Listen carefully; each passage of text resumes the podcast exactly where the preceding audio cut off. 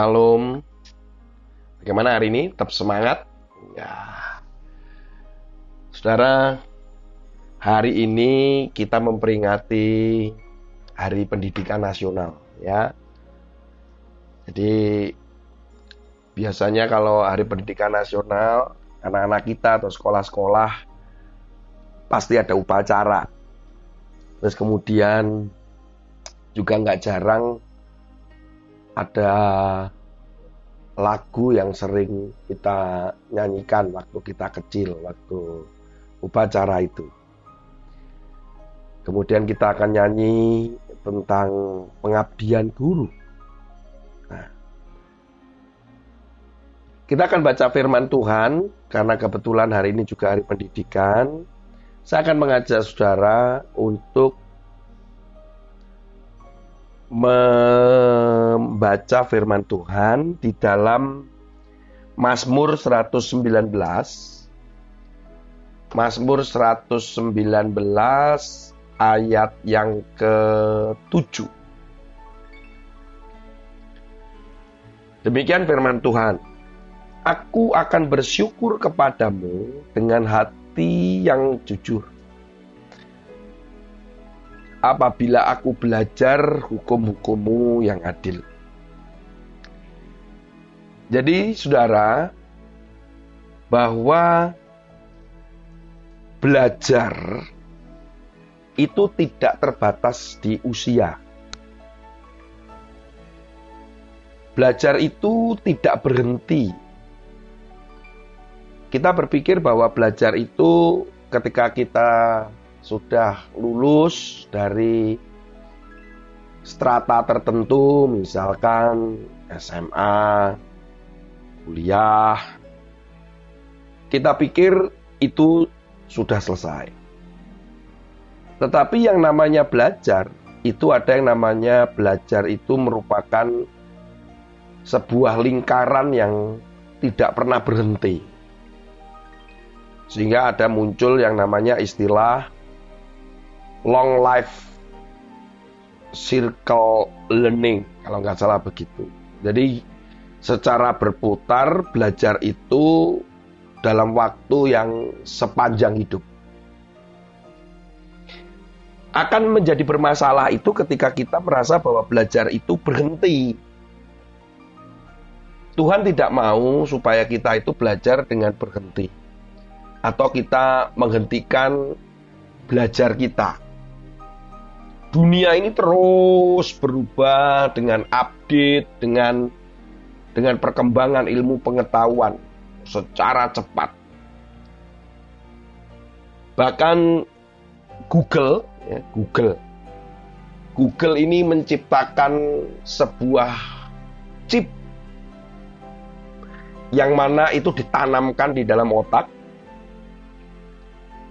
di mana chip itu akan bisa terkoneksi dengan semua sumber informasi yang ada di seluruh dunia. Saudara bisa bayangkan, contoh uh, adalah uh, kalau saudara buka internet atau buka handphone saudara, kemudian saudara mencari Google itu yang search, kita misalkan mencari tentang sepatu nah, atau jangan asem atau cara membuat lumpia. Nah, gitu. Maka dengan cepat kita mendapatkan banyak informasi. Terus yang kedua, chip itu akan menyimpan seluruh e-book. Wah, seluruh e-book. E-book ini adalah uh, buku-buku uh, elektronik ya. Yang se sementara dulu kita menggunakan buku-buku dari kertas, ini buku-buku elektronik. Nah, nah di situ kita mau tanya apa saja tentang apa saja, maka kita bisa dengan cepat mencari, terus kemudian kita bisa menjawab karena chip yang ada di dalam otak kita yang dibuat oleh Google bisa menyampaikan itu di otak kita. Dan seperti sebuah layar saya juga nggak tahu teknisnya, tapi menjadi lebih mudah gitu loh. Bayangkan proses belajarnya jadi sangat efektif. Jangan terlalu jauh dibayangkan itu adalah dari proyeknya 666 atau 666. Google dengan segala teknologinya berusaha bahwa semua ilmu pengetahuan itu bisa diserap oleh manusia dalam keterbatasan otak. Walaupun sebenarnya jujur otak ini punya kapasitas yang sangat luar biasa. Memori cukup besar, sangat besar. Karena begini, banyak orang mau mengikuti Yesus, mau menjadi orang percaya, tetapi tidak mau belajar. Itu masalahnya. Tidak ada hati atau tidak punya hati untuk terus belajar. Kita lihat firman Tuhan di dalam Matius pasal 11 ayat 29. Ayat 28 kita mulai. Marilah kepadaku semua yang letih lesu dan berbeban berat. Aku akan memberi kelegaan kepadamu Pikulah kuk yang kupasang dan belajarlah padaku. Kata-katanya belajar. Karena aku lemah, lembut, dan rendah hati, dan jiwamu akan mendapatkan ketenangan. Saudara, berbicara pikulah kuk. Saudara harus membayangkan sebuah kuk yang mana itu selalu sepasang. Di dalam budaya Yahudi, orang Israel itu kalau ini berbicara kuk, maka biasanya itu akan berbicara tentang sepasang papan atau balok yang dikalungkan di leher. Dikalungkan itu dengan sapi atau ya dibebankan, bisa kuda, bisa keledai, tapi harus sepasang. Kalau Yesus berkata pikulaku berarti yang satu itu di dalam juga di dalam kebiasaan orang Israel bahwa yang satu biasanya adalah yang lebih tua, yang lebih senior, kemudian yang satunya karena sepasang, maka yang lebih muda atau yang junior. Oleh karena itu kenapa ayat ini dikatakan begini, pikulakuk yang kupasang dan ada kata-kata dan belajar. Jadi saudara, proses belajar itu adalah proses yang memang dikehendaki oleh Tuhan. Ada ayat mengatakan begini, yang kukasih akan kuhajar dan akan kutegur. Juga demikian pula di dalam 2 Timotius pasal 3 ayat yang ke-16. Firman itu yang memimpin, menegur, menasehati. Artinya bahwa hidup kita ini perlu belajar. Untuk bertumbuh ini untuk belajar. Untuk menjalani hidup ini dan menghadapi kehidupan ini perlu belajar. Untuk mengiring Yesus itu perlu belajar. Oleh karena itu juga Tuhan berkata bahwa murid. Nah, kalau kata-kata murid berarti ada guru. Berarti ada proses yang tidak bisa dihilangkan, yaitu proses belajar mengajar. Akan sangat sulit sekali proses belajar mengajar itu apabila hatinya itu tidak punya hati yang mau diajar. Nah, ini yang saya akan bahas itu hati yang tidak mau diajar. Saya menyebutnya adalah teachable heart. Ketika kita mau memasukkan sesuatu, ketika kita akan menyampaikan sesuatu tapi tidak bisa diterima, itu biasanya bukan karena mereka malas saja, tetapi karena memang hatinya tidak mau diajar. Hatinya tidak mau dididik dan hatinya sangat keras sekali. Tuhan nggak mau itu. Sebagai murid yang sejati, sebagai pengikut Kristus, maka teachable heart, hati yang mau diajar itu tidak bisa lepas dari karakter. Kita sebagai orang percaya. Kalau kita tidak mau diajar, maka kita tidak akan pernah bertumbuh dan mengalami yang namanya maaf, kebodohan-kebodohan secara rohani. Saudara dan saya tidak perlu kemudian belajar, oh saya harus belajar teologi ya, ya harus sekolah teologi. Enggak, enggak, bukan begitu. Belajar itu kan macam-macam.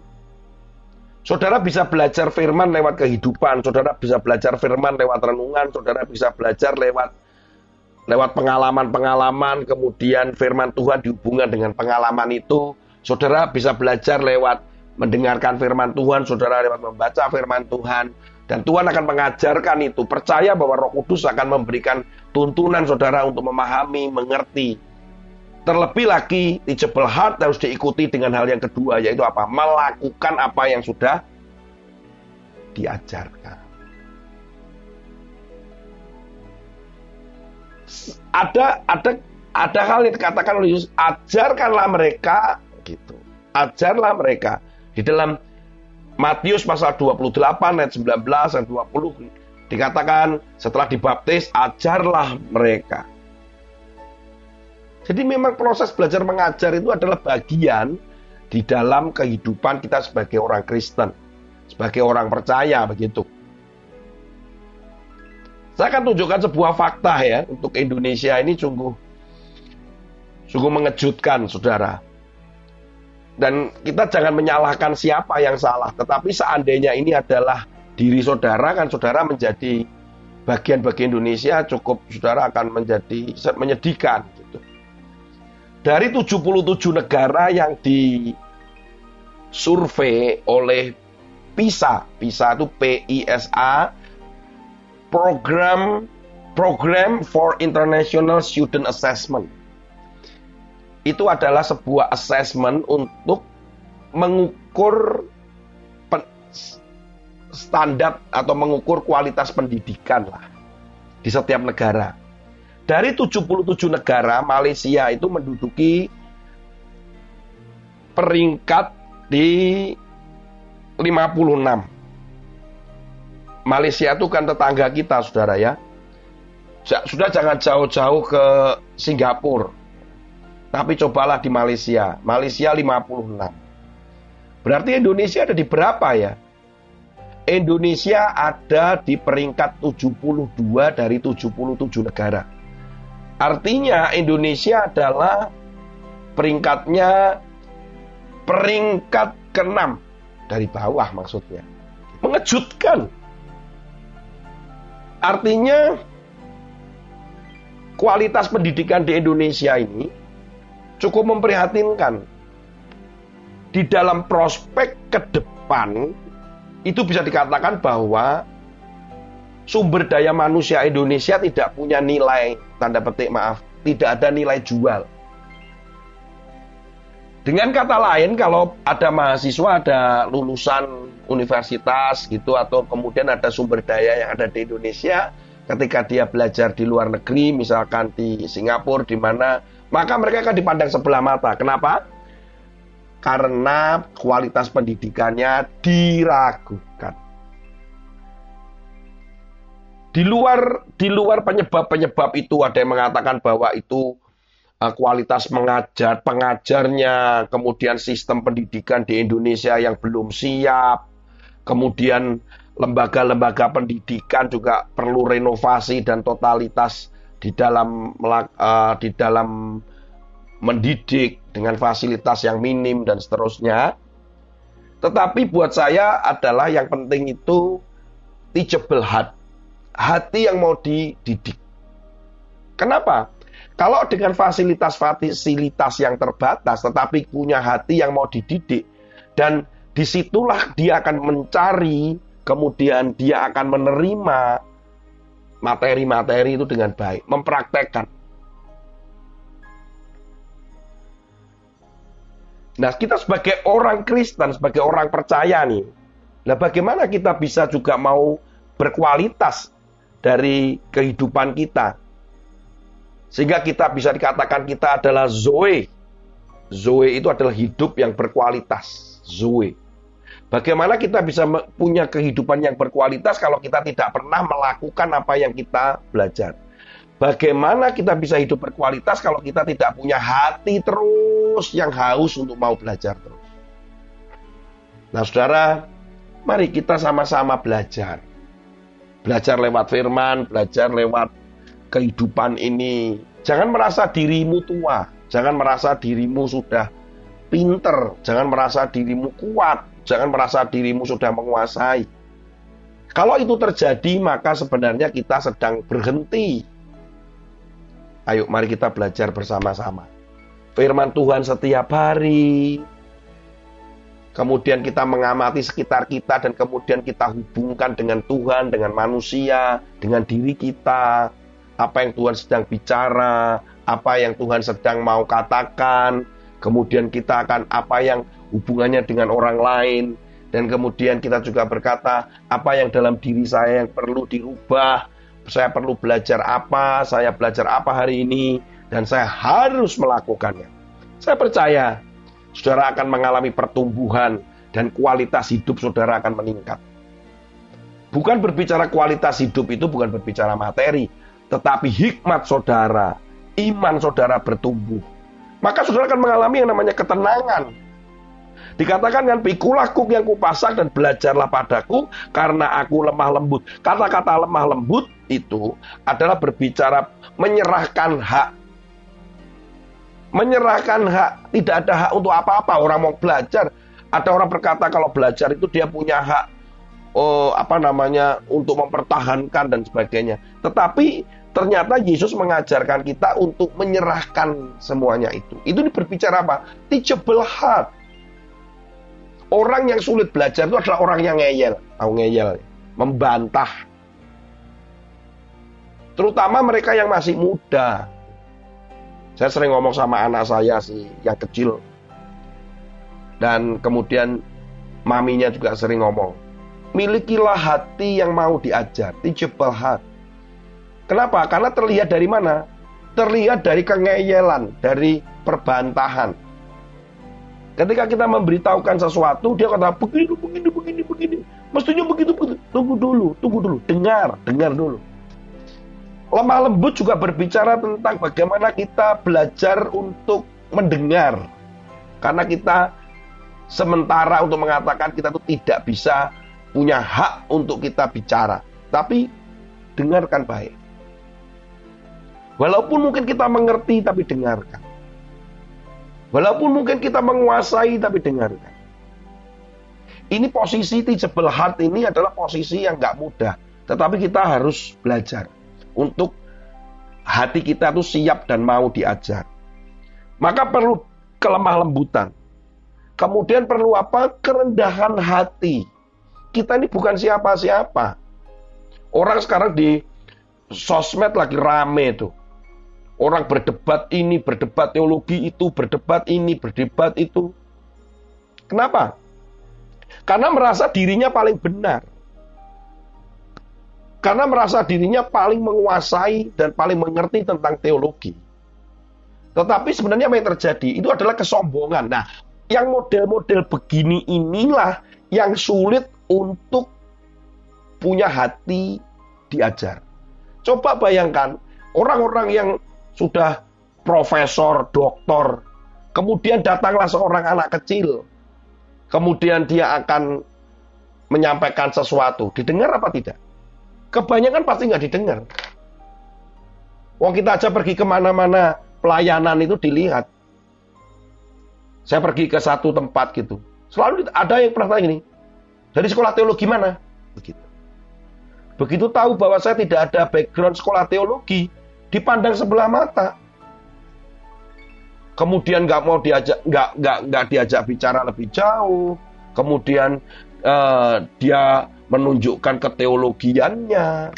Itu terjadi, oh, saya sering dari gereja ke gereja dan pelayanan sampai ke daerah. Atau kemudian ketika kita datang dengan tanpa apa-apa gitu. Wah, itu juga juga susah gitu. Tentang tanpa tanpa embel-embel title atau sekolah karena merasa dirinya sekolahnya udah hebat. Itu yang terjadi loh saudara. Ayo kita punya hati yang di dalam kerendahan hati. Satu kali saya mendengarkan sebuah membaca buku. Judulnya The Heaven is for Real. Seorang anak yang dibawa Tuhan ke sorga selama kurang lebih kalau di dalam hitungan di dunia itu cuma tiga menit karena dia mati tiga menit. Yang ada filmnya karena ini kisah nyata, saudara. Suatu kali ayahnya itu tanya, ayahnya ini seorang doktoral teologi. Ayahnya tanya kepada dia, karena dia ketemu Yesus di sorga. Terus anaknya ini tanya, eh ayahnya tanya, nah kenapa sih Yesus mati? Waktu kamu ketemu Yesus di sorga, kamu diberitahu nggak? Anak ini dalam kepolosannya yang masih umur 5-6 tahun, Dia menjawab ayahnya. Yesus itu mati supaya orang-orang seperti papa, seperti saya, itu kembali punya hubungan dengan Bapak. Saudara, si ayahnya ini begitu kagetnya dan dia sampai tercengang dengan kalimat satu kalimat dari seorang anak kecil dan dia berkata, itu benar sekali. Dari sekian buku yang pernah dipelajari, yang dibaca bertebal-tebal textbook dari sekolahnya bertahun-tahun, hanya dijawab oleh seorang anak dengan satu kalimat dan itu adalah benar. Yaitu mengembalikan hubungan supaya kita dekat kembali dengan Tuhan. Amazing Kalau kita bisa belajar, punya hati yang mau diajar, maka kepada siapa saja, dari siapa saja, kita dalam kerendahan hati mau belajar. Mau dari anak-anak yang khotbah, anak saya kalau mesbah keluarga, kalau kami bergiliran khotbah, biarkan dia khotbah. Saya membiarkan dia khotbah. Saya juga mendengarkan. Pasti ada sesuatu dari Tuhan yang disampaikan kepada dia. Tapi kalau kita dengan teologi kita, dengan kemampuan, dengan pengalaman, dengan kepintaran kita, kita tidak pernah berubah dan kita tidak pernah menjadi orang yang makin berkembang, bertumbuh. Kita akan berhenti di situ dan sebenarnya kita sedang mengalami apa? Ketidaktenangan. Ayo kita belajar, belajar dari anak kita, belajar dari keadaan sekitar kita. Jangan merasa dirimu mampu dan merasa dirimu bisa. Karena belajar itu tidak terbatas oleh waktu, tidak terbatas oleh usiamu. Dan kita bisa saling belajar. Milikilah teachable heart. Hati yang mau diajar. Dengan cara apa? Ya tetap lemah lembut dan rendah hati. Teachable heart dengan cara lemah lembut dan rendah hati. Itu Yesus yang ngomong. Ayo, mari kita belajar. Banyak yang kita masih bisa pelajari dan kita akan hidup akan terus bertumbuh dan berkembang. Tuhan Yesus memberkati. Selamat Hari Pendidikan Nasional. Haleluya.